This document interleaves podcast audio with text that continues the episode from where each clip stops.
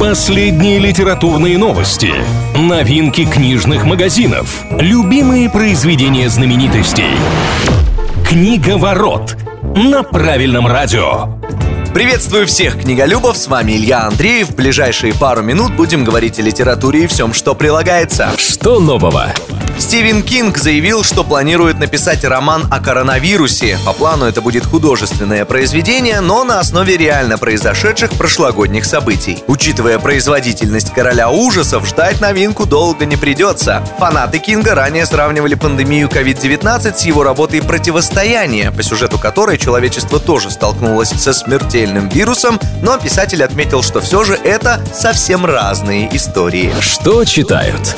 Жители Великобритании читают бумажные книги. По данным аналитиков, две трети взрослых британцев между печатным экземпляром произведения и его цифровыми версиями выберут первое. Причины весьма прозаичны. Людям просто нравится держать книгу в руках и перелистывать страницы, а каждый четвертый опрошенный любит книжный запах. Это же исследование показало, что среднестатистический британец владеет 49 книгами и читает около трех часов в день. Что интересного?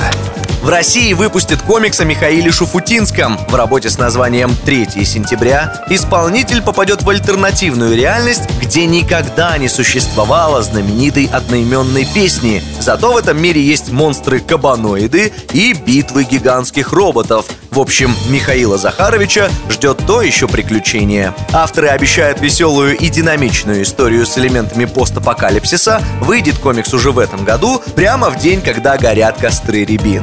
На этом пока все. С вами был Илья Андреев. Услышимся на правильном радио. Книга ворот на правильном радио.